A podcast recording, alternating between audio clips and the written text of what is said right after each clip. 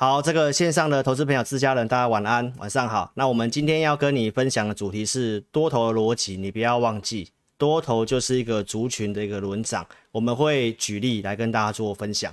然后恒大的一个事情，恒大有偿还这个债务，包括有些事件，其实会证明到背后是有个这个金主的，那可能就是中国政府了。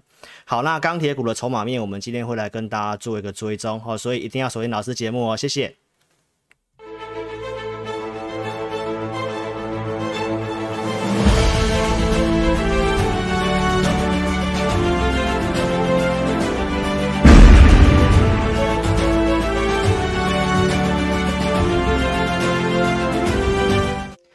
好，这个线上的自然晚安，好抱歉哦，因为今天老师看了一整天的资料哈，那就汇整一些东西一起来跟大家讲这个行情的一些重点跟看法。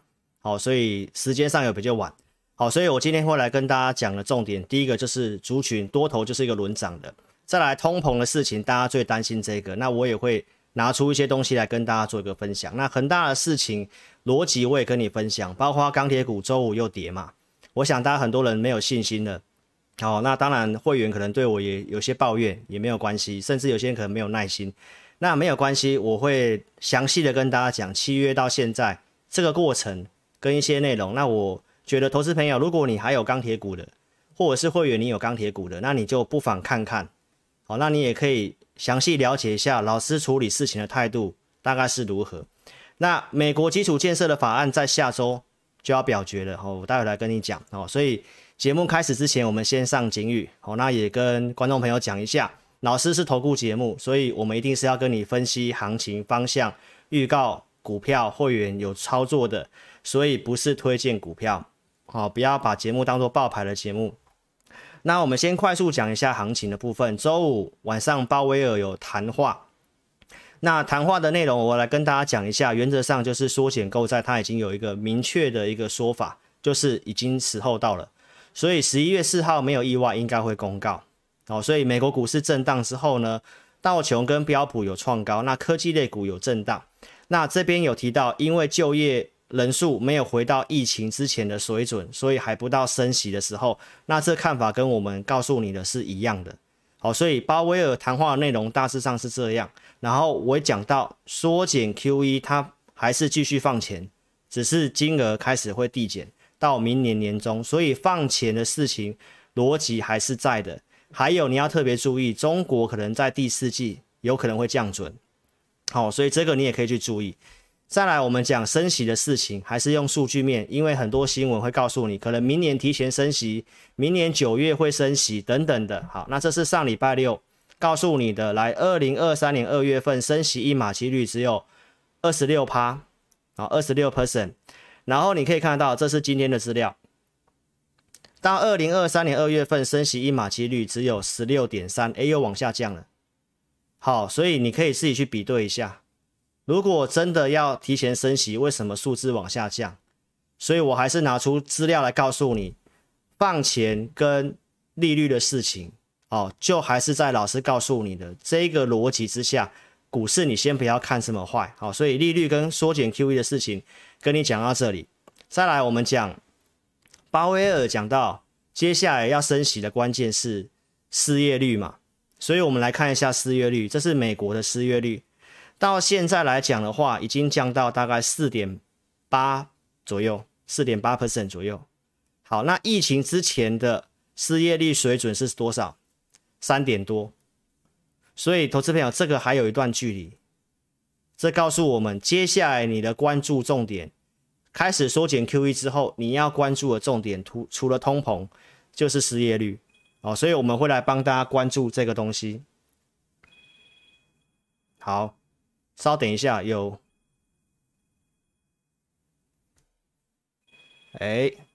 好，等一下，稍等一下哈，我知道哦。字幕比较慢是不是？好，我看一下，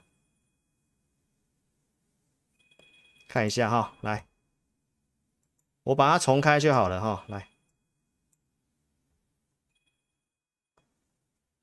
好，我把它重开就好了，可能我话讲太快吧。OK，好，这个我们再跟厂商反映一下，可能我话讲太快了，有听到吗？各位投资朋友，大家好，来，稍等一下哈。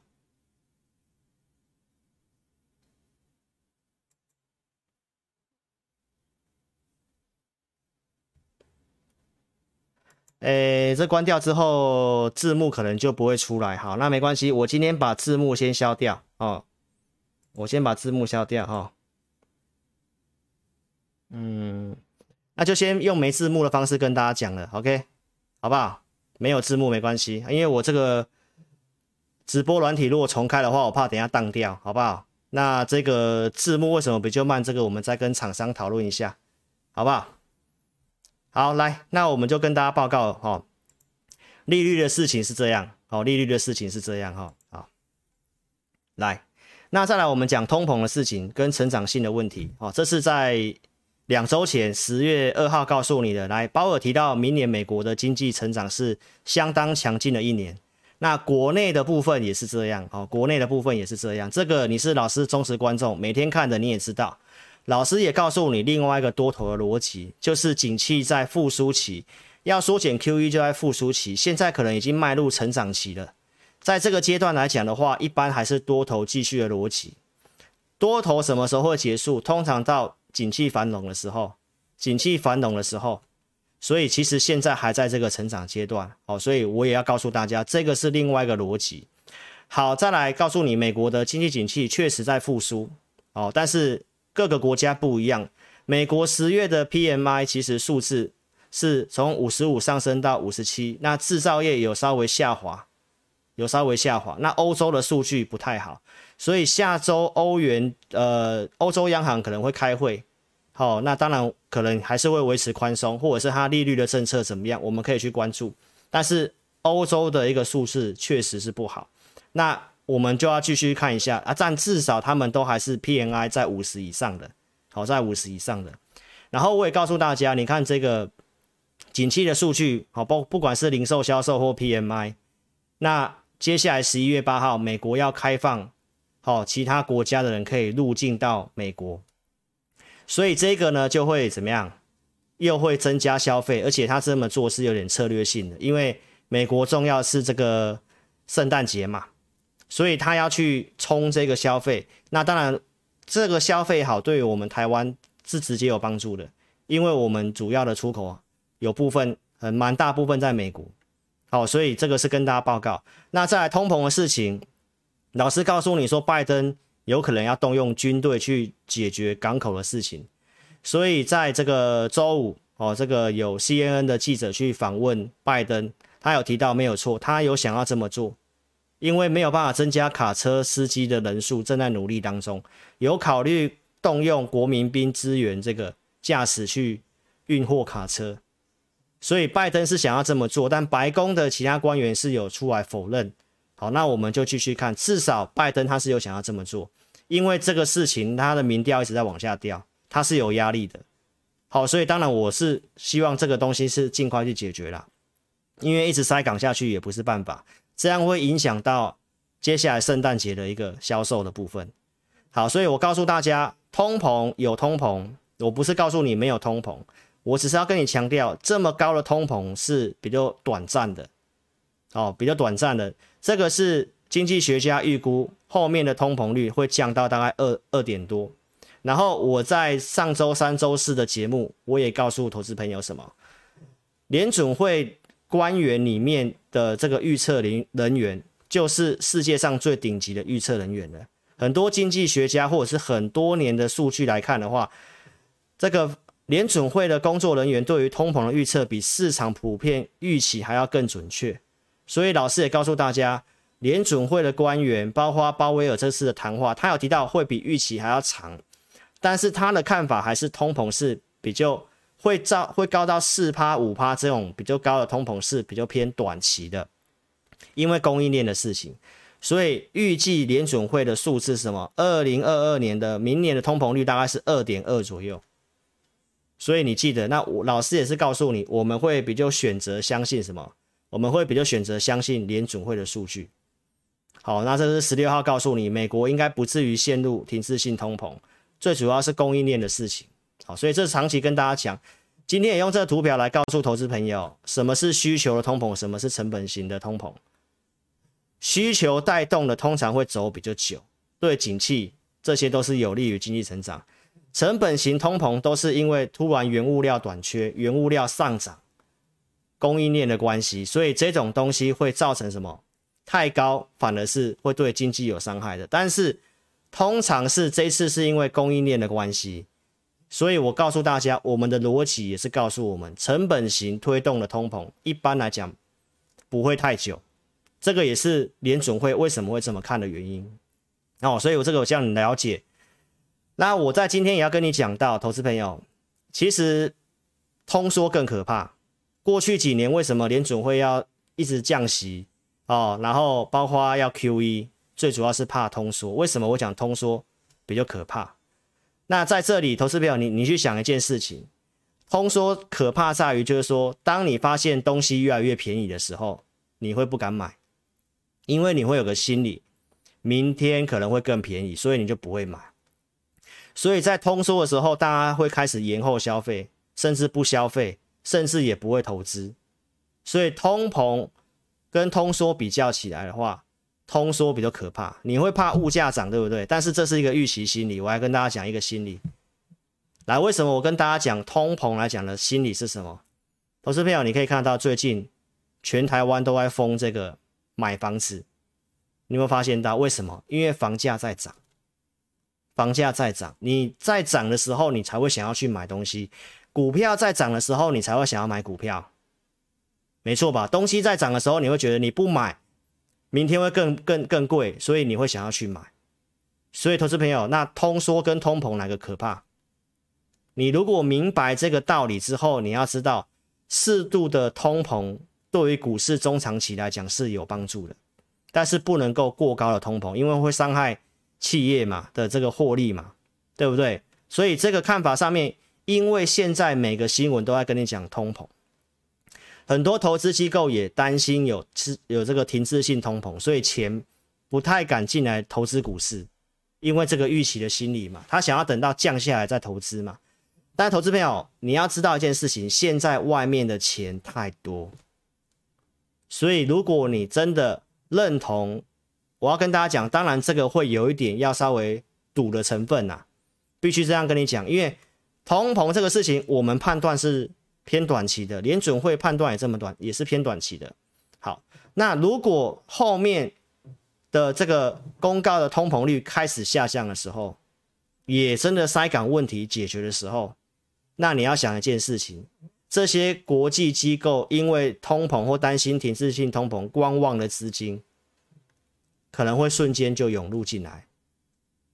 这个你要先想清楚哦，因为我告诉你的第一个，当然利率跟 QE 的逻辑都还在哦，所以现在行情比较难做，原因是因为大家因为这个通膨的事情之后开始怎么样缩手，会怕股市跌。但是你要知道，通膨其实对于这个多方来讲的话，买的逻辑来讲的话是有利的，这个我希望你先想清楚。好，那为什么要去打击这个过度的投机？这个周五的钢铁股跌嘛，很多人讲到说是这个大陆去打压这些什么东西，但投资朋友，你不觉得很奇怪？这些新闻在周四就有了，周四老师直播就有讲了。好，所以你看李克强打击煤炭市场，对不对？然后中国要这个煤矿的企业要提高产量，而且限制价格。那中国是共产的国家，它可以这么做。那证监会出手打压动力煤，周四就跌停了嘛。周四的中国那边的钢铁股就跌，但台湾周四的钢铁股是涨的。所以有人说是这个原因，其实我们看法上觉得怪怪的。那有人是说是这个原因，说我们的苏院长下令不容哄抬物价，然后点名钢材运输货柜，所以周五的这个钢铁货柜跌。其实投资朋友，下跌的就是在找理由而已，好不好？那我待会会来讲钢铁股我的看法是如何，我待会跟你讲。那航运也是这个新闻跌嘛，对不对？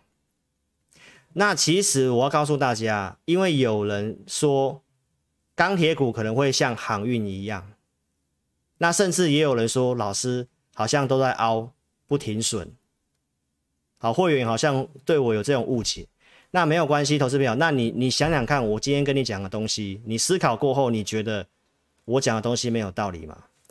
第一个，老师在5月有提醒面板，7月有提醒航运，那为什么老师会说我们为什么不会去做面板跟航运？还有，投资朋友，我提醒面板的时候，面板的位置已经跟你预警，那个报价是会往下跌，这个很明确，它是一个景气循环股。航运的逻辑，老师有告诉你，它只是因为疫情短期的塞港，这只是因为短期的供给问题，这个也不在我们做多的逻辑里面，对吧？所以这两个逻辑我不会去做这个族群，但是钢铁的逻辑我待会跟你讲，我告诉大家它是有供给跟需求面的。好，所以你可以看到我有提醒这个，忠实观众都知道，那7月是不是有讲这里航运爆大量，再来7月10号告诉你大户跑掉了，再来看这个连续2周告诉你来台华办现证的事情，所以我有告诉你这个逻辑我们看法上面是比较不建议去买的，那包括筹码面也出现问题了，对不对？那这个地方我看航运它会走一个盘底，盘底上来我也跟大家讲，我们看主底之后会弹上来，还是建议你要出，因为它的产业逻辑是有点问题的，大家有明白老师讲的吗？所以钢铁的产业逻辑跟长荣跟这个航运包括跟面板是完全不一样的，好吗？那投资朋友，那长荣我最近跟你讲的看法是什么？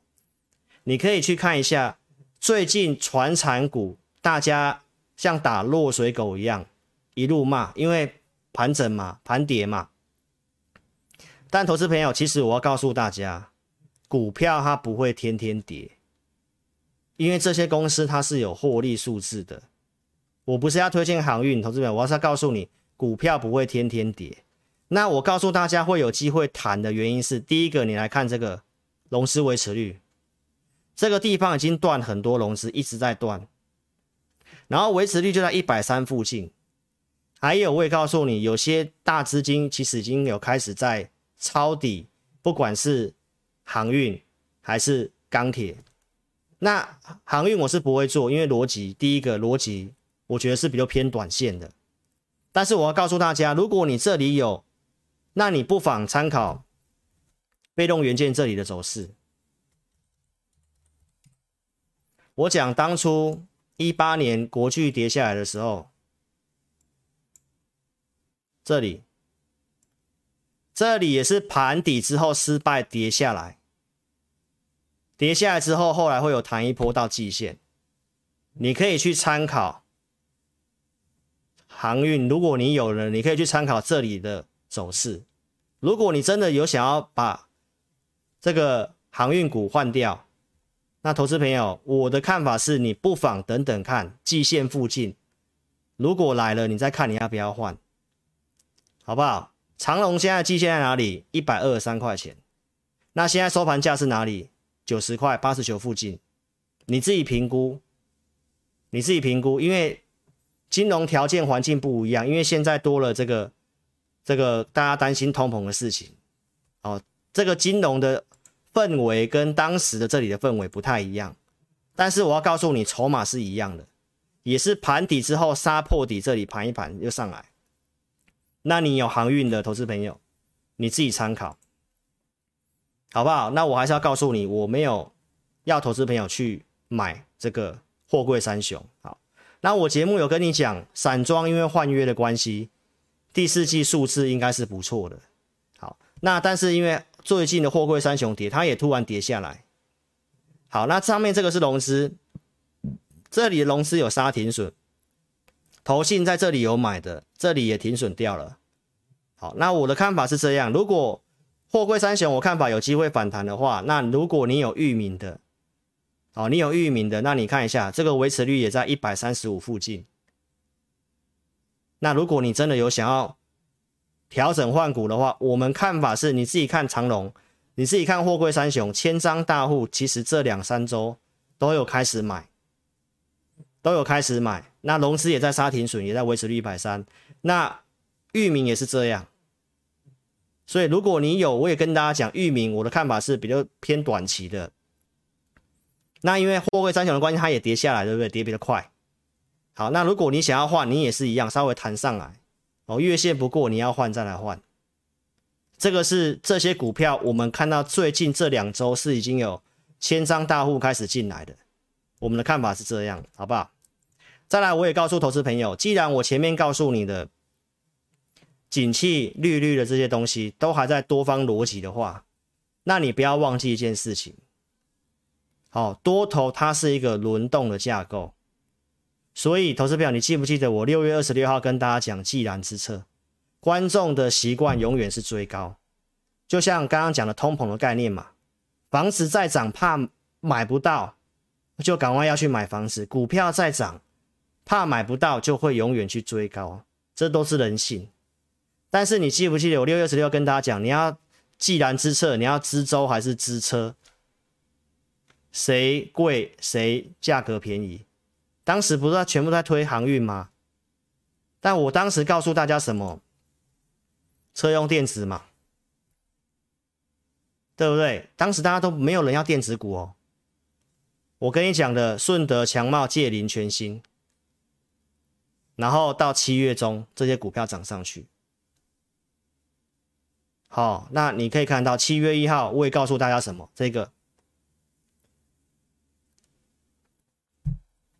大家都放弃电子股了，你看，你记一下7月份，其实现在就大家都已经觉得，因为电子股成交比重又回来6-7成了嘛，那现在大家又开始要怎样？觉得航运、船产不行了，又要开始放弃这个，其实是一模一样的。那投资朋友，你要想想看，其实这段时间的多头，它就是在盘整，盘整就是轮动，因为量也不该够，就是轮动。你轮动的时候最忌讳就是去追高杀低，你只要把老师的话记得，好不好？所以你看周五的美国股市整理，反而纳斯达克科技类股是跌的，道琼标普反而创新高，所以就是族群的轮动嘛，这是老师今天要跟你讲的。所以你再好好想想看。再来就是买点的部分，10月5号周二我讲来周 K D 回到50会是波段买点嘛，对不对？啊，很多人是喜欢等到技术面转强站上月线再买，看似很聪明，这是指数哦。其实个股不一样，等到你真的想要确定要买的时候已经在这里了，那你追进去就开始震荡了。投资朋友，你好好想一想，你买股票的部分的遇到的问题是都这样子，你等到转强想买的时候，尤其大家都看大盘，等到转强你想买的时候，其实都已经涨上去了。但是谁会在这里告诉你是波段买点？那标普跟道琼在这里的回档，很多人都看空了。但是我告诉你是买点，那就创新高，国际盘老师是对的啊，对不对？这行情的大方向，我跟你分析的逻辑是对的嘛。我讲景气行情，说 QE 就是走景气行情的开始嘛，涨中小型股，这是当时8月20号告诉你罗素2000嘛。最近的罗素2000是不是突破三角收敛？道琼创新高嘛，这个到今天，左边的纳斯达克因为通膨科技类股稍微比较弱。好，那投资朋友，那你看标普创新高，道琼创新高，所以这里谁会跟你讲是买点？不是人家告诉你月季线死亡交叉都下弯，没错吧？所以投资朋友，我不是说，我跟大家讲，我真的强调技术分析，我都有教会员技术分析，我会不懂技术分析吗？只是我要告诉你，在 QE 跟零利率的条件之下，你真的不要这么去追高杀低，你要先把景气跟利率的逻辑先看清楚。国内技术面我也讲了，10月2号告诉你台湾的技术面我看法是怎么，很多人讲三尊头嘛，我用2008年的案例告诉你说什么，创高前的低点如果没有跌破的话，你先不要看那么坏，台股就是这样子，创高前的低点没有跌破，我看法是区间盘整，一直告诉你就是区间盘整，然后涨的时候乐观，跌的时候悲观，人性。有交易户数你可以看得到，有交易户盘整不好做的时候大家都退出，没有错吧？那不是刚刚跟大家讲的既然之策是一样的，在涨的时候你才想买，跌的时候你已经是很悲观了，好不好？这台股的条件。然后第四季我也告诉你，法人会有回补的特性。上礼拜讲的，过去2年来，从10月到隔年1月，10月到隔年1月，法人几乎回补居多，而且这2年法人就几乎都一直卖，而且库存已经创新低了。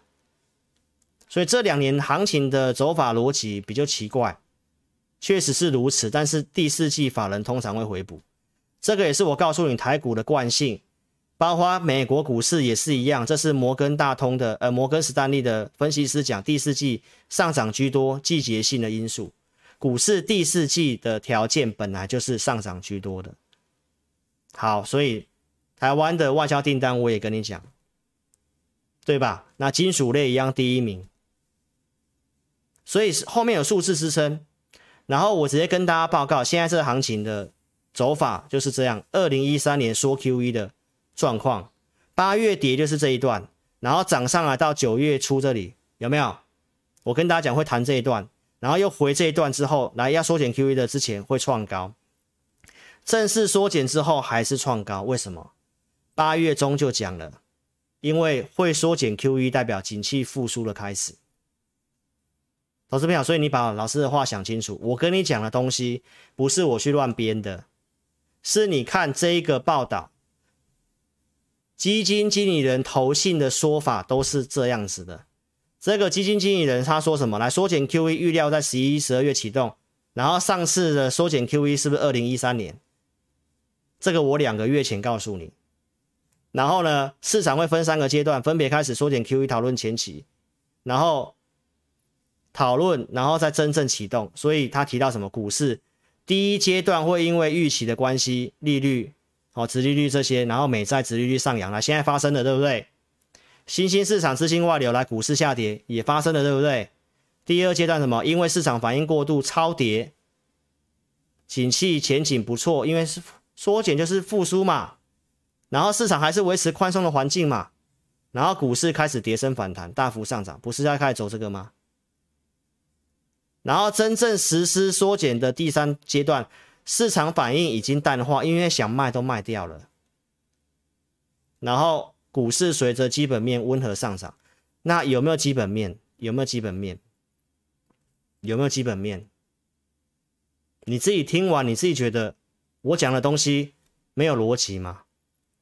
那接下来重要要注意11月4号，就是这里会缩减，可能就要缩减 QE 嘛。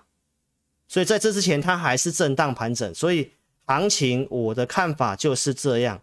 就是区间盘整，区间盘整其实不是这么好操作的。你可以去回顾一下去年7月份到10月份的这个时间，区间盘整真的是比较难做的。你如果一直去追高杀低，频繁换股会被扒得很惨。你相信我，你现在其实如果你是频繁进出的，我相信你也有这种感觉。再来，投资朋友。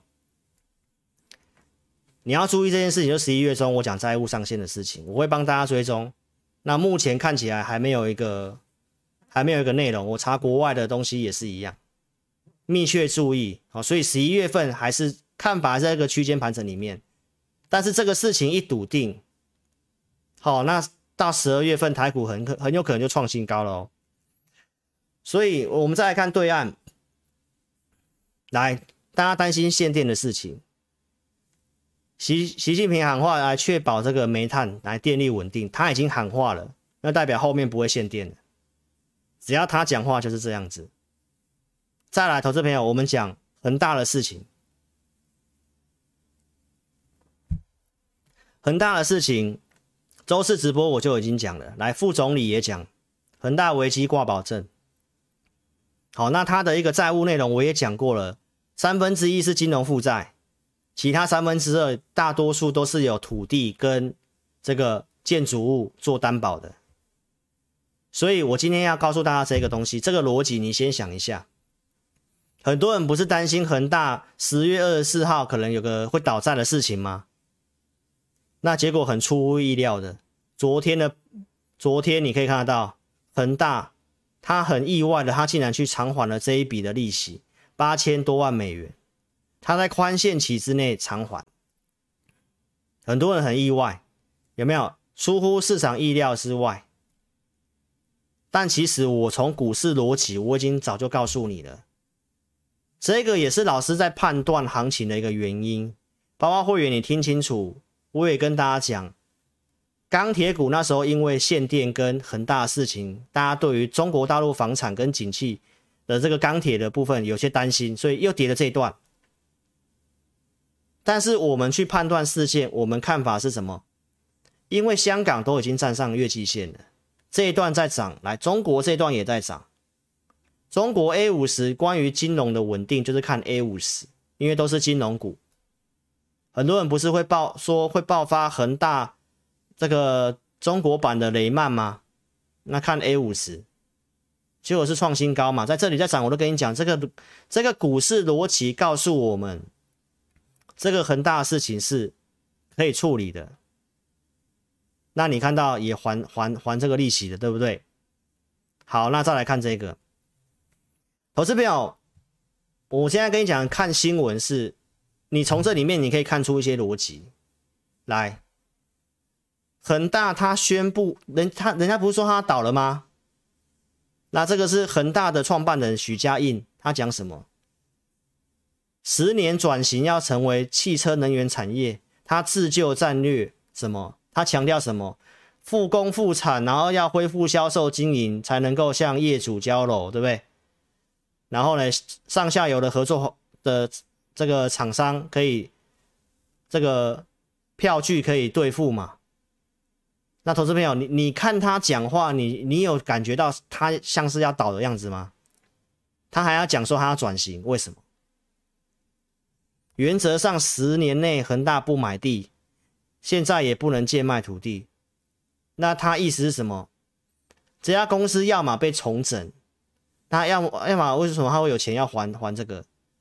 你从这些的逻辑，还有一件事情，投资朋友，那这是《华尔街日报》的恒大的事情。来，恒大原本他要把恒大物业卖给中国的另外一个这个和生创展，香港的一家公司，也是一个蛮大的物业公司就对了。投资朋友，那他要卖的价格有点贱卖。但是为什么他突然取消，他不卖了？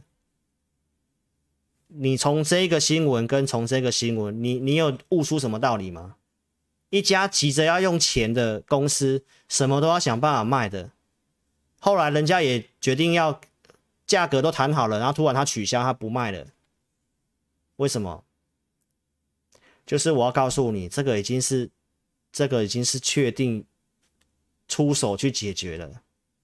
好不好？所以投资朋友，那我觉得恒大的事情就到这里，股市逻辑也是这样，好吗？所以观众朋友，那最后大家担心就通膨的事情了，对不对？所以行情每一个东西环节我都跟你讲了，现在最大的问题就是通膨。老师觉得不确定的也是通膨，但是你要记得老师告诉你的，现在因为市场上担心通膨的事情，所以当市场情绪跟经济形势好转的时候，股市可能已经大幅走阳了。限电的事情习大大这样讲了，对不对？恒大事情限电看起来也都没什么事情了。再来就是通膨的事情。那你要记得巴菲特讲什么，股票还是比较好的资产。你要抗通膨，你外面现在因为通膨关系不敢买的，那到后面发现通膨真的是稍微是在下滑的时候，那你看那些资金会不会进来？那股市就开始在涨，那你那时候就会开始懊悔，为什么现在你不进场？你也会懊悔，为什么现在你要把一些股票乱杀出去？所以行情我都跟你分析到这里，你真的想想看，你每一个担忧的事情，限电、恒大、通膨、利率、复苏景气，我哪一个没跟你分析？好不好，投资朋友？所以讲到这里，我还是要很肯定告诉你，通膨还是在短期的条件之下，你要买股票，因为很多人不敢买，人家选择要卖股退场，所以有些股票现在已经超跌了，不合理。那你待会听听看我跟你讲的。好，那技术面我也跟你，筹码面我也讲了，上礼拜我讲了，筹码已经开始转多了，到现在也差不多，我也不更新了。这段时间融资经过清洗，来都没有什么增加，都没什么增加，然后券空单创新高，很悲观，已经跑去放空了。你自己想清楚。所以盘势我就跟你解析到这里，我的看法上面就是震荡偏多，第四季对行情有利。你想调股票？区间上缘来，你再来减码，然后呢，如果量还是没有出来，你的持股档数不能多，好不好？那股票贱卖，你不要在这个地方贱卖，因为传产股说真的，多头就是轮动的逻辑，你要记得，你在这里看到电子股涨，你想要追电子股，我们早就有电子股啦，对不对？那你看到传产钢铁在地板上，你想要卖。那你要记得，多头是轮动的，股票也不会天天跌，这些公司是有数字的轮动。你看，它电子股来周五的纳斯达克就整理嘛，那你认为礼拜一可以搞不好电子股整理换传产涨，结果你周五把它卖掉了，好不好？我要跟大家讲，重要是方向，你要在股市赚钱，你大方向要先对。老师从头到尾都告诉你，这些大方向理一理下来，我都告诉你，就还是在多头的逻辑，好不好？所以第一次收看老师节目的来，一定要 YouTube 搜寻我的频道，订阅、开小铃铛、按赞、分享。老师在23、46晚上8点到8点半这之间会开播，然后让我工商一下，运通跟东森财经台频道的观众哦，你也可以在 YouTube 搜寻我的频道。订阅开小铃铛，23、46晚上也欢迎你来参与老师的直播，好不好？那我的节目定期跟你大小解读。我为什么从这张投影片开始讲？我要告诉大家，我7月份就有跟大家分析 Mini LED， 我节目不定期跟你解读，用系统告诉你当时聚集支撑 149.5， 对不对？然后惠特也是 Mini LED 的股票。那我要讲这个，就是要连接钢铁股跟我们操作的配置，让投资朋友知道。7月份，如果你是从7月份看到我现在的观众，你会知道我告诉你，我没有要大家资金重压钢铁股，我告诉大家是钢铁股跟电子三节妥善分配。哪电子三节？光电 Mini LED、 半导体 IC 哦，还有一个是什么？电动车用。所以我告诉大家，一开始我就讲，我建议大家妥善资金分配。那到现在也是个轮动行情，所以这是惠特有做的，7月底的惠特都告诉你分配的概念。好，那我们要来讲钢铁股。来，投资朋友，我来告诉大家钢铁股。那我也知道，我在这边也先跟大家讲，哦，这边也跟会员朋友说声抱歉啊。我知道钢铁股这样跌，哦，这样跌，当然你的心里会难受，哦，但是老师也是要告诉你，你先把老师讲的东西听完，哦，因为你这样跌下来，当然心里难受，这个我是能体会的。好，包括观众，你看老师频道，虽然我节目都讲你不要看节目买。对不对？但是钢铁跌，你心里难受，同理心方面我也会跟你道个歉，对不对？但是你要先去想想看，从5月底到现在，哦，我怎么讲下来的，你都可以看过一遍。那投资朋友，你就看完，你自己想清楚。5月底我先预告钢铁股，对不对？开始准备投资名单在这里，然后这个我都重复的，我也快讲。6月份开始做钢铁，对不对？不管是业辉、大成钢、大国钢，当时低档有买，然后到了7月份，来，投资朋友，你不管你是新旧观众也好，你有没有每天看我节目也好，来，你会员你也把今天节目看过一遍，你觉得老师是在凹单不处理，还是我们就是真的是希望好好帮会员朋友做股票？来到7月份，来钢铁股这里，钢铁大盘是喷这根量，量价关系，我跟大家讲，这里我看法会过，而且也很有机会走主升段的条件。这是7月3号，来8月份行情是不好，8月7号开始跌嘛。到8月7号的周线图，钢铁周线图长这个样子。那投资朋友，那你有认为这个地方钢铁股都还是很抗跌，没有错啊？为什么？因为它一定是有数字基本面支撑嘛，对不对？然后8月份因为行情不好，我也跟大家讲，我会带会员调整一下做法，我做低进高出，所以我也做低进高出。8月18号这里做大国钢绩优会员。夜辉29块1这里有做，8月底跟观众朋友讲，行情会先进入震荡，我先做减码，所以我也讲我做低进高出，对不对？然后这里出，这里出，所以观众朋友，那你想想看，到这个地方，其实我要讲一个东西是，观众朋友，老师在7月份跟你讲，我看法有机会走主升段。既然老师看法有做主升段，我股票的操作分配。当然，我就是用主升段的看法跟大家讲。那你参加老师的会员，我也是认为他后面有机会涨，我也带你布局，对不对？但老师怎么说预告，我就怎么做。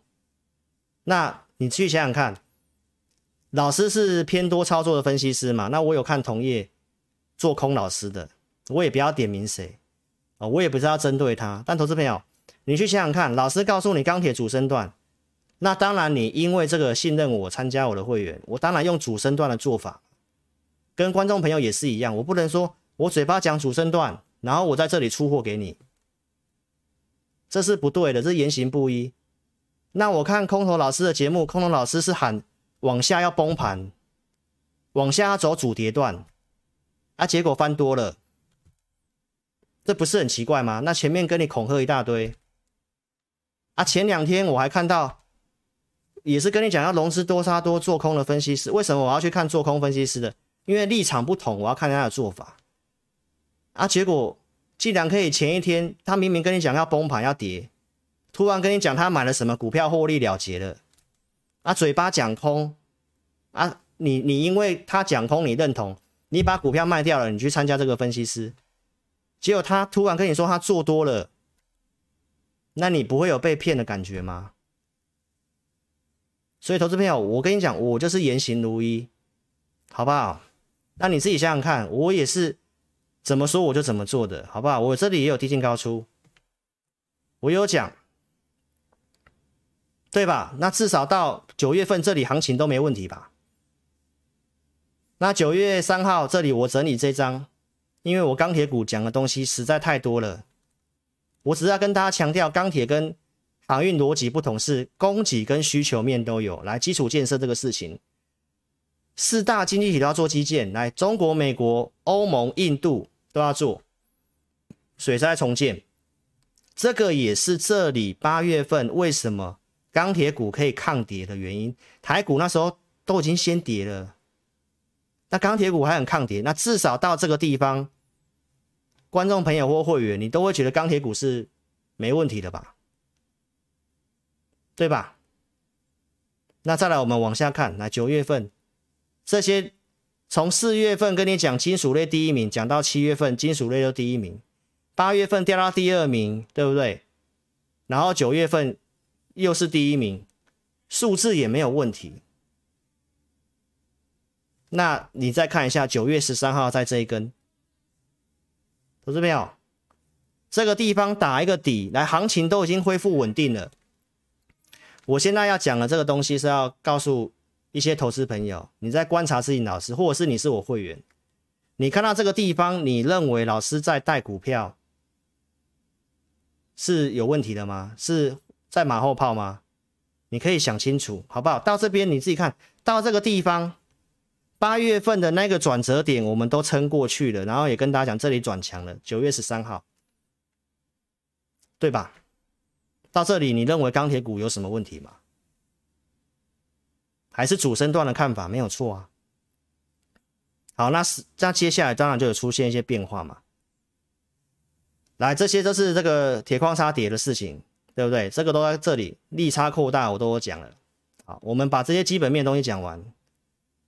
来，供需的部分，来大陆限制这个粗钢的限产，来限制产能，供给变少，欧洲限制产能，这个也逻辑都在啊。10月9号的钢铁股在这里跌回来了嘛？什么原因跌下来的？很大的事情嘛，跟这个限电的事情跌下来。2周前的钢铁股我还是有继续跟你追踪，我告诉你，这个月线的角度去看，来回档就1/3而已，它还是在一个整理。周线的这个布林通道，比较长的布林通道，它已经走平了，在布林通道下缘，我也认为大概最坏在这里了。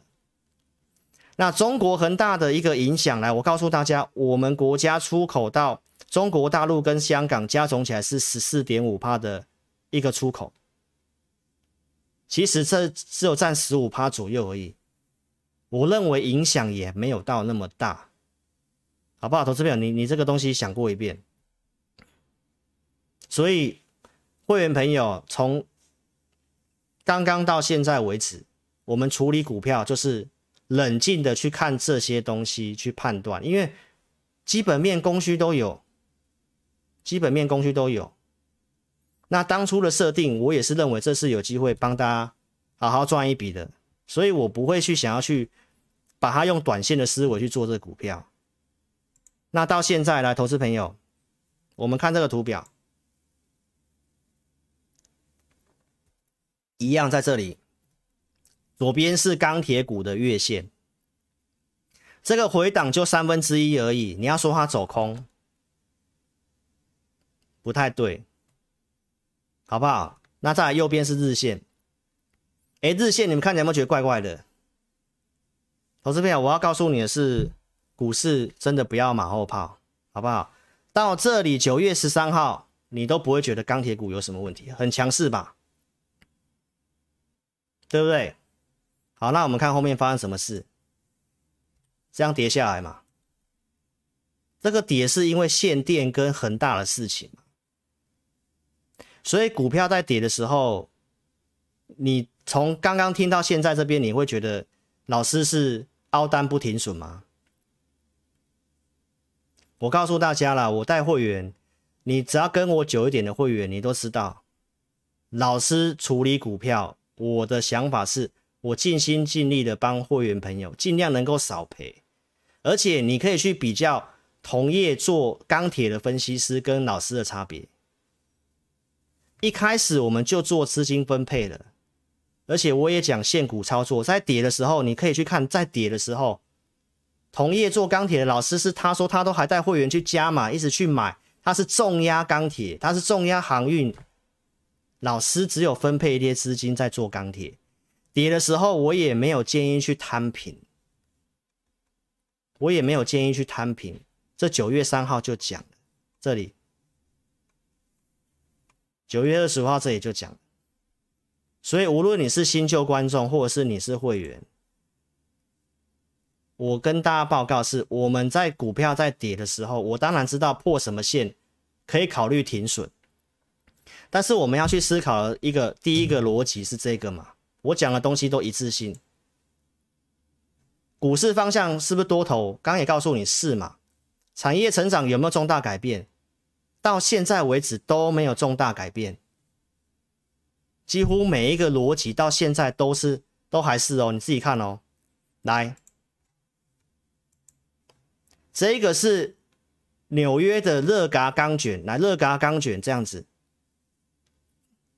它到现在它还是在高档啊，这个是不锈钢需要的镍价也在高档，突破2万了，周五有震荡，这个都还在高档，对不对？啊，我讲的东西，当然我觉得这个基建法案有点影响，有稍微拖到时间嘛，因为拜登把两个法案，把基建跟这个预算法案绑在一起嘛，那两党那边吵，一直没有通过嘛。来，那我告诉你，下礼拜应该就是25号就是要表决了，而且已经都协商好了，我周四就告诉你了，要表决了，这个是要做的事情啊，都还没有开始做，好不好？那报价也是这样子。那你说这些东西你看完，你是分析师，你应该是要理性的判断，告诉会员明明就没问题，而我们有资金控管了，那就先放着，还是像甩开包袱一样啊，就市价停损，我换别的股票，我节目不讲了。啊，这一批会员，输钱了，然后就换收下一批会员。所以，投资朋友，我觉得你真的要想清楚，会员你要想清楚，老师不是不停损、不处理股票，是我们会看状况。有时候行情真的是不太合理的时候，你要冷静，而且我们就有做资金控管了，真的要想清楚。而且这是盘整，盘整没有那么好做的，换别的股票不见得是好的，好不好？我真的希望大家可以冷静想一想。好，那钢铁股的这种比重我们都有去研究过了哦，所以到这边我都讲到这里，你自己想想看，我有告诉你怎么处理现股，观众我都有教你，你比重高了你就不要加码了，等它转强就好了，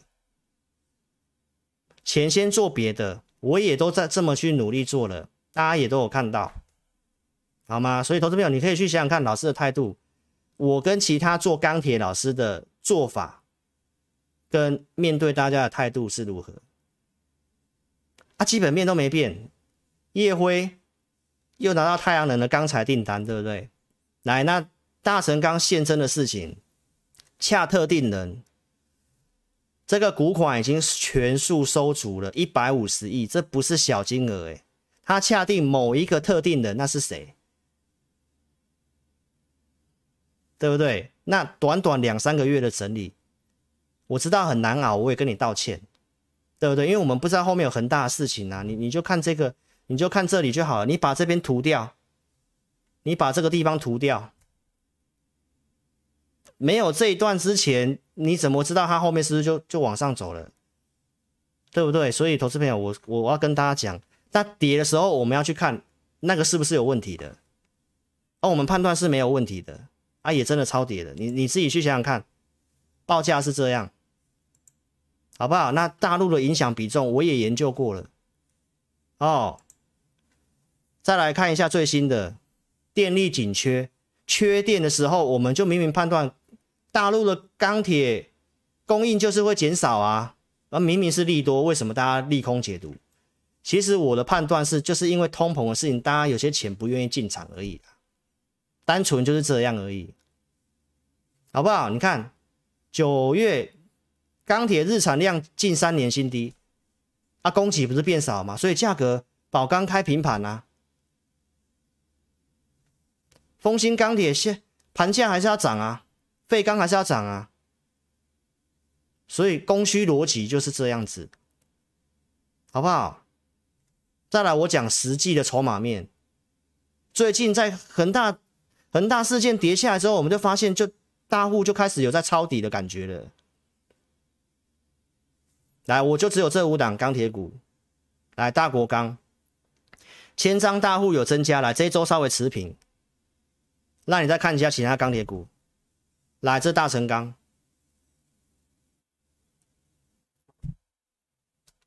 投资朋友，大成钢，来你都想想看，这些钢铁股跌的过程。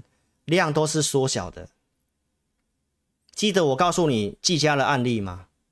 再来我们看筹码，你看到这个1000张大户已经连续增加3个礼拜了，人家是在吃货。这个券空单你有没有发现，老师之前告诉你的，来就已经收足款了，有没有？收足款了，套利结束了。套利结束了，那你看一下，你就看一下后面是不是复制去年一样啊，就开始涨了。这150亿认这个金额150亿，那你以为它是很小咖吗？大成钢是这样，运强1000张大户都在回补了，回补2周了。来，这礼拜钢铁股没有表现，都在回补。啊，跌又不是像那个航运一样融资连环套，又没有融资都在减很久了欸。你要不要自己想想看我讲的东西？那你会员你看到这些东西跟你很多人觉得技术面不重要啊，筹码面破线就砍，那其实破线就砍，那你觉得产业跟产业的方向逻辑、股票的基本价值，当一个专业分析师不需要帮你把这一层东西考虑进去嘛？都看技术跟筹码，你其实就跟一般观众没什么两样啦、啊，对吧？啊，所以这些逻辑，产业没有问题，供需也没有变，还比原本的还是持续那个方向在走啊，报价也没有变啊，筹码看到大户都已经在买了，那我干嘛要去乱砍股票？而且我都有追踪啊，对不对？啊，你看这是允强，再来燁辉，千张大户不是连续增加吗？这周也是继续增加啊，啊这跌都是没有量的，你这样看你不清楚，等一下我放大给你看，有没有连续增加4周了啊？有没有？所以你想清楚，盛宇这不是连续增加好几周了吗？所以观众朋友，你就不管你是观众还是会员，你看完产业的一个供需跟报价的东西啊，你再回头看筹码，你会看到这个筹码，你觉得你要在这里去带会员去看股票吗？所以你想清楚。老师告诉大家，我带会员一定是会按照我的一些逻辑。好，这个跌，我觉得这个环境有点特殊，就是因为通膨的事情，大家反而有点不太敢进来做，所以量都缩掉了。那这种不合理的状况之下，我觉得你越要冷静，而不是用旧的方法，就破什么线就走，看似很好，但是投资朋友，你破线走之后呢，你也是要买股票啊，那你要买什么股票？好的股票我们都布局了啊，量缩说真的，你要多厉害的价差也有它的难度，你自己想想看我讲什么道理。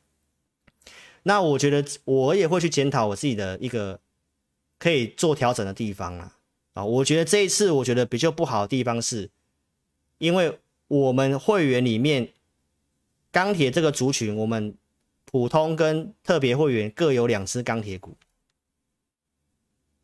啊，也因为这个关系卡了持股档数，我们最近动作就变得比较少，因为可以做弹性空间比较少。但是一个族群会买2只，我们初衷也是看法上是当时的一个钢铁股真的觉得有机会，所以我们才去买了第2只钢铁股。那当然这是原先我们的配置就这样想的，好不好？那我会去检讨以后我的股票分配里面同族群我就尽量不要去买到第2只。我们看法也当初衷也是希望帮会员多赚、啊，但是因为就遇到这个量缩的行情之后，就没办法。但是前面我跟你讲了那么多逻辑，你自己去思考看看，老师究竟是不处理，还是我是一个冷静判断？你自己去思考，好不好？不管你是会员还是观众的，好，那如果你信赖，你信赖我，我也要告诉大家，股票大户在这个地方都吃货了。那行情又是轮动格局，电子股都已经涨1-2个月了，那接下来换传产股涨上来，要调整再减码没有关系，不要在这里砍，好不好？不管你是，我的想法就是这样，你遇到3个月的盘整，就我真的觉得有点运气不好啦，好不好？我都不是在找借口，我刚刚都从头从7月讲到现在给你看，你把这一块遮起来。你把这一块遮起来，好不好？我的会员组别就这2组，好、哦，就这2组，来，普通跟特别。时间的关系，我要快讲了。我控制5档股票，额外给会员这个服务就是会员专区，有会员影音、持股追踪、投资名单，我会去准备。额外给会员朋友，我系统里面选出来看好的股票给会员。同业没有这些服务，我老师额外给这个服务。来，那我也提醒观众，如果你要参加分析师，一定要看到扣讯，扣讯要打上哪一个日期，很多日期为什么不敢打？你要去思考，很多人为什么不敢打日期？他直接发一个最低点的价格，手写那个日期，你就认为是有这个扣讯的。你看老师有会员组别，有日期，我都敢打上去。哪一个股票，哪一组会员买的，后面能不能成交？所以我做事情，从看我做节目或我做股票，大家都知道，我一定是按部就班的。那有些东西，你的东西带群众、带团体就是这样，你一定要先定锚一个策略，你不要随风摇摆。你当一个老师，如果随风摇摆，一个消息什么你就要摇摆的话，那你要怎么当老师？你要怎么带会员？所以你自己想想看，我都会准备的清清楚楚啊！我有预告，我有做，我会拿出扣讯。这康普13号盖牌的，礼拜四跟你讲获利了结，有跟你暗示是电池的，对不对？卖出的扣讯在这里，我有预告的，我就尽量节目要预告。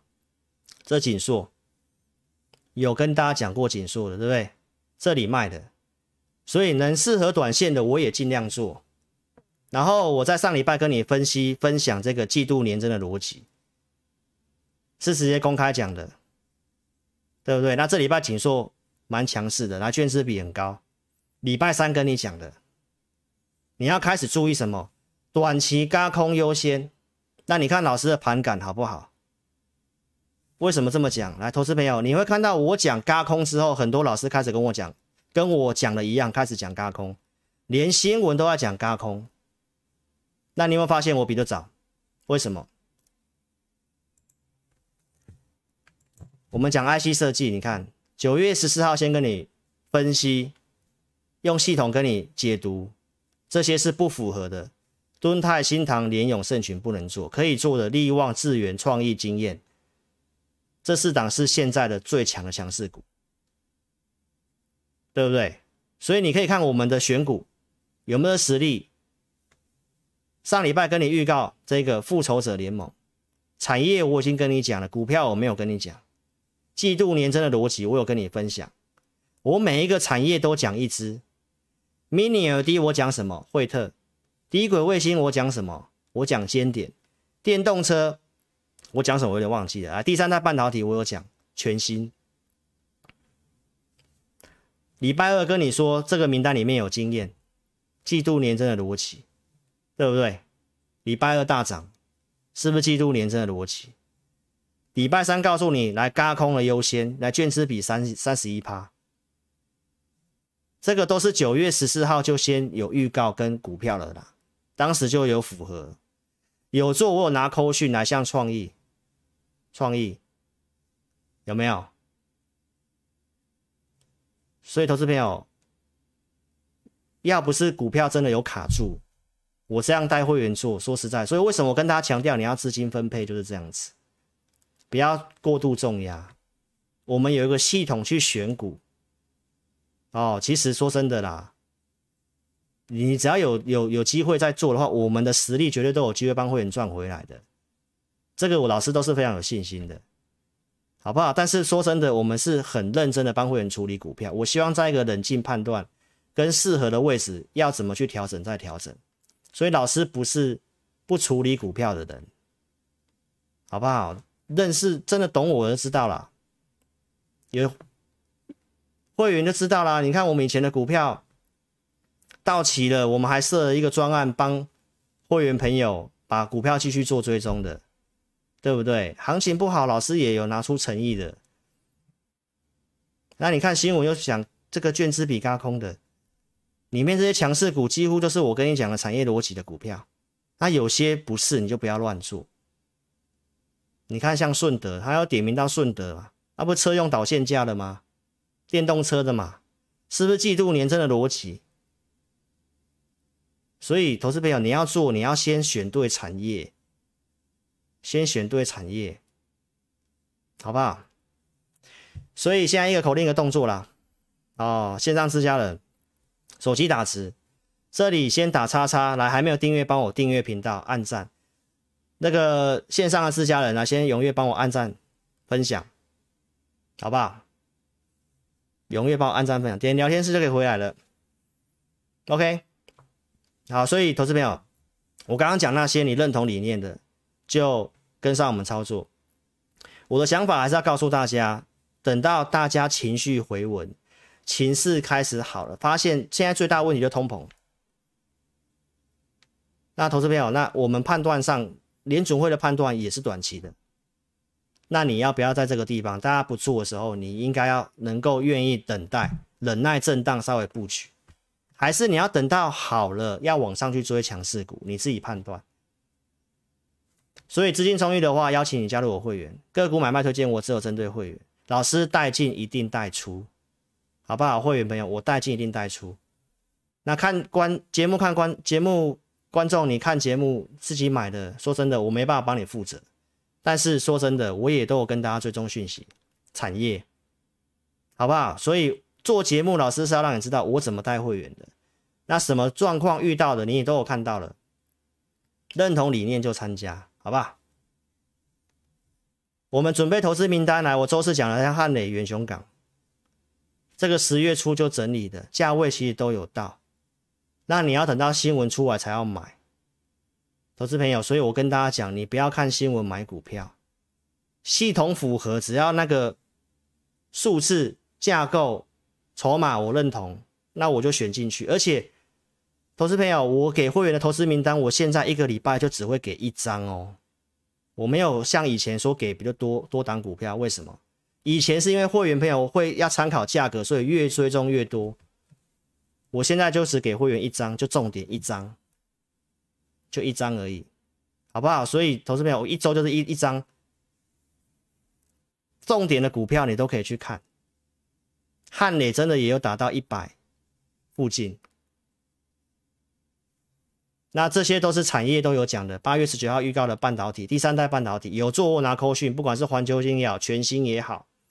9月1号，然后跟你讲我要高出，有没有？全新有高出，环球晶9月初就有高出，我节目都有讲，所以你看节目你要找有预告的节目，不是突然变出来的节目。产业跟你追踪来，矽晶圆出货强到2024年，照逻辑，照半导体现在的铺建逻辑，这个是认同的，确实需要矽晶圆。然后他要合并这个矽创，这个那个叫什么？他要并购一家公司啦，这个是在欧洲的一家公司。哦，这家公司的一个部分就剩下德国跟中国，那目前是有取得进展，所以要看年底之前会不会通过。好，所以观众朋友，这个环球晶这个部分的话，目前都在整理，但是这个通过的话，来照这个受惠程度，包括它也跨足第三代半导体。好，老师也有讲了，这个太阳能的报价、矽晶圆的报价在涨，上礼拜说的。啊，基优会员朋友，其实我们第三代半导体也有布局，啊，只可惜它还没有动。好，所以其实我们有想办法帮会员朋友尽量换到我们认同那些股票还不错就布局，但是快慢先后顺序我真的没有办法保证，好不好？所以其实说真的，我有尽力在做。来，绿能老师有讲到这个跟这个太阳能的铺建也有关系。日本要提高这个绿能的目标，再生能源占比拉高，尤其比重比较多的是在太阳能的部分。哦，所以投资朋友，这个就是一个趋势了。那美国股票适合的太阳能，我也推荐给会员。然后我也跟你分享这个 5G， 联发科跟台积电都认同 5G， 所以有机会的产业，这个 5G 手机要用到大量的砷化镓。三档股票里面，我跟你讲全新。你是老师忠实观众，你也知道我跟你讲很久了。上礼拜我也跟你点名这个股票，它也是季度年增的逻辑。那周二上涨上来124块钱，然后我也跟大家讲什么 LED 光元件，周三就跟你透露 LED 光元件，来，我就跟你讲全新就是 LED 光元件。所以上礼拜跟你讲啊，这也是会员的持股，啊，不是连续涨吗？啊，光元件在这个是有个好不容易有个族群出来了，对不对啊？有这个族群啊，我会员就有买了，所以会员朋友，老师不是不去买新股票，是有的我都布局了，我们就要等发酵啊。如果不发酵，要换再换，有更明确的族群有量滚出来，要换再换啊。有的我们有买了，全新嘛，LED 光元件嘛，苹果 MacBook， 你看惠特、富彩，我跟你点名惠特嘛，纪年真的逻辑啊，富彩 LED 光元件，富彩也是，所以我们就看好这个部分啊，就先抱着。所以我希望你大家把这些股票逻辑想过来，惠特也是。周三跟你讲来，老师系统来看整齐出现在 LED 光元件啊，这个也是持股了，高价会员的持股。所以卡两档钢铁股，来这个有就已经买了啊，对不对啊？有机会就续报啊。所以你想想看啊，我给你点名德威嘛 ，LED 光元件嘛，也是纪年真的逻辑嘛。这是星期三嘛，啊，星期四、星期五，这个我没有买，但是这个族群我讲了，有没有准？系统显示就是这个啊，我也没有跟你小气啊，我周三都给你看扣讯了，我直接告诉你呢，这个族群有机会，对不对？低轨卫星是尖点，纪年真逻辑也是啊，上礼拜讲的啊，你敢买，礼拜一你敢买，礼拜二这 4% 你赚得到。啊，这也是很好的股票啊，股价在季线以下，大家可能没什么兴趣啦，因为这个量很小，量比较缩啊。这个上季线之后，有可能这个族群是有机会，你都可以去看一下它的整个体质，是很好的公司啊。啊，低轨卫星为什么跟你讲，2024年就要商用了，这是比较快的。OK。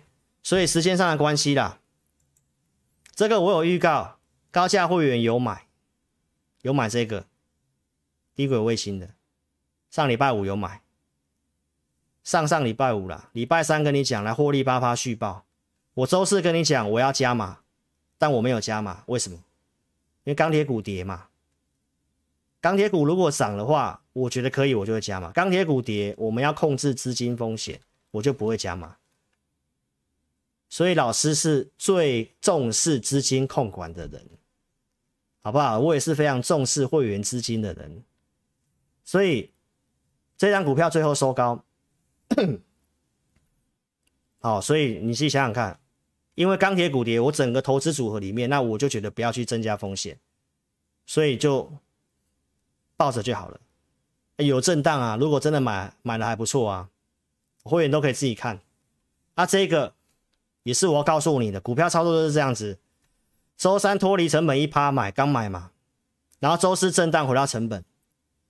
我周四直播跟你讲来，盘中原本大概赚 4% 多，最后还打到成本，因为当冲大家冲掉嘛，当冲卖压很高的关系嘛。但是它就是趋势股，第三代半导体的。啊，周五又涨到周四高点附近，啊又变赚 3%。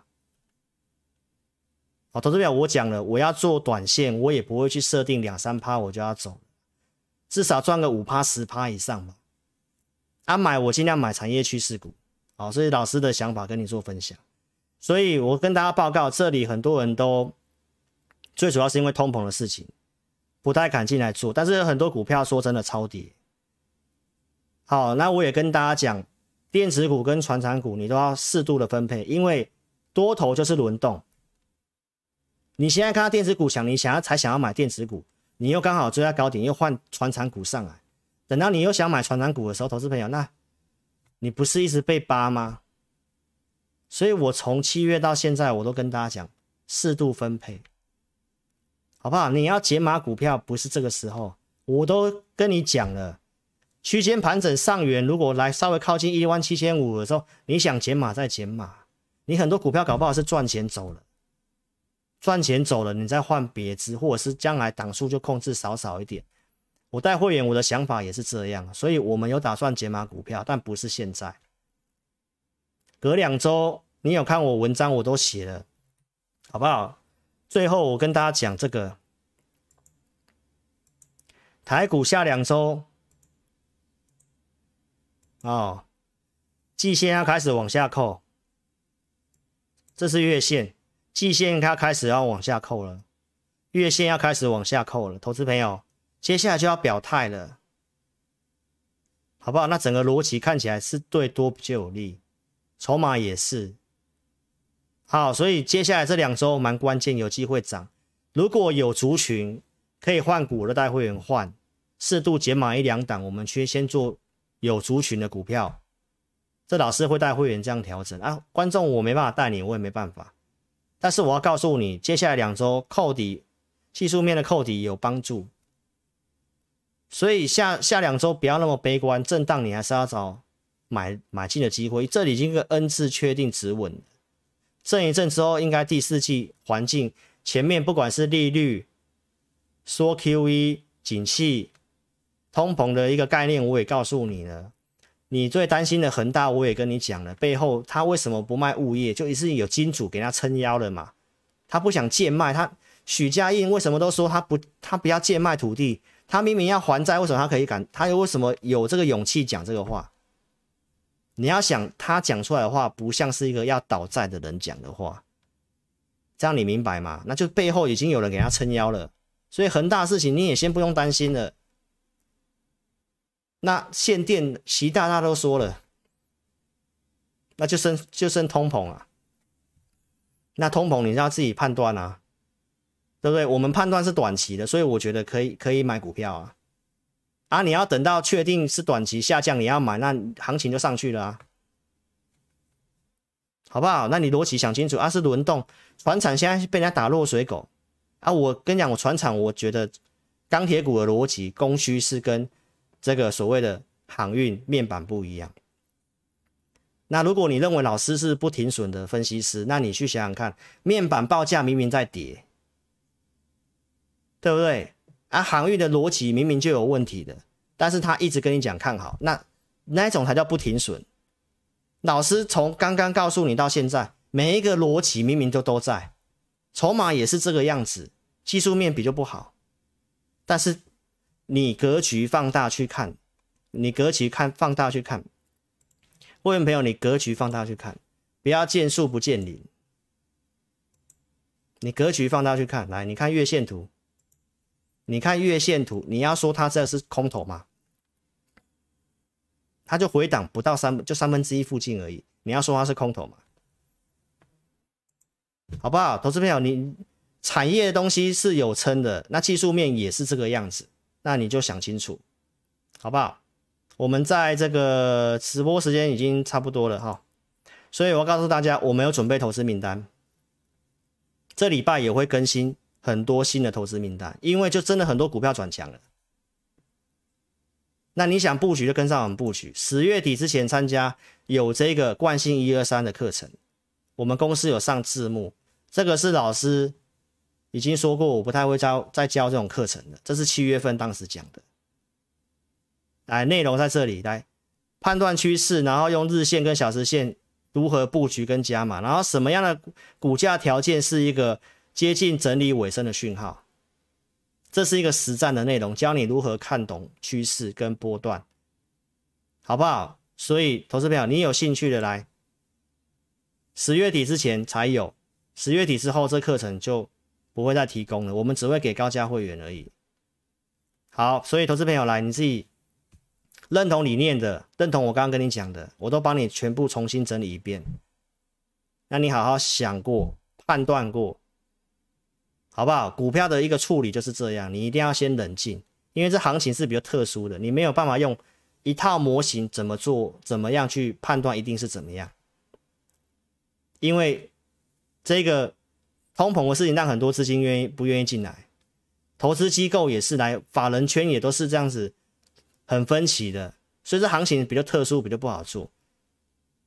所以你想想看，那这个状况之下，说真的，你乱进出、乱动作，不见得是好事，明白吗？所以认同理念就参加，资金充裕再参加，不要借房信贷，不要去用融资操作，好不好？那老师的操作设定我之后会思考过，我们也会帮会员朋友妥善分配，好不好？我们就尽量控制在一个可以保持灵活的持股档数。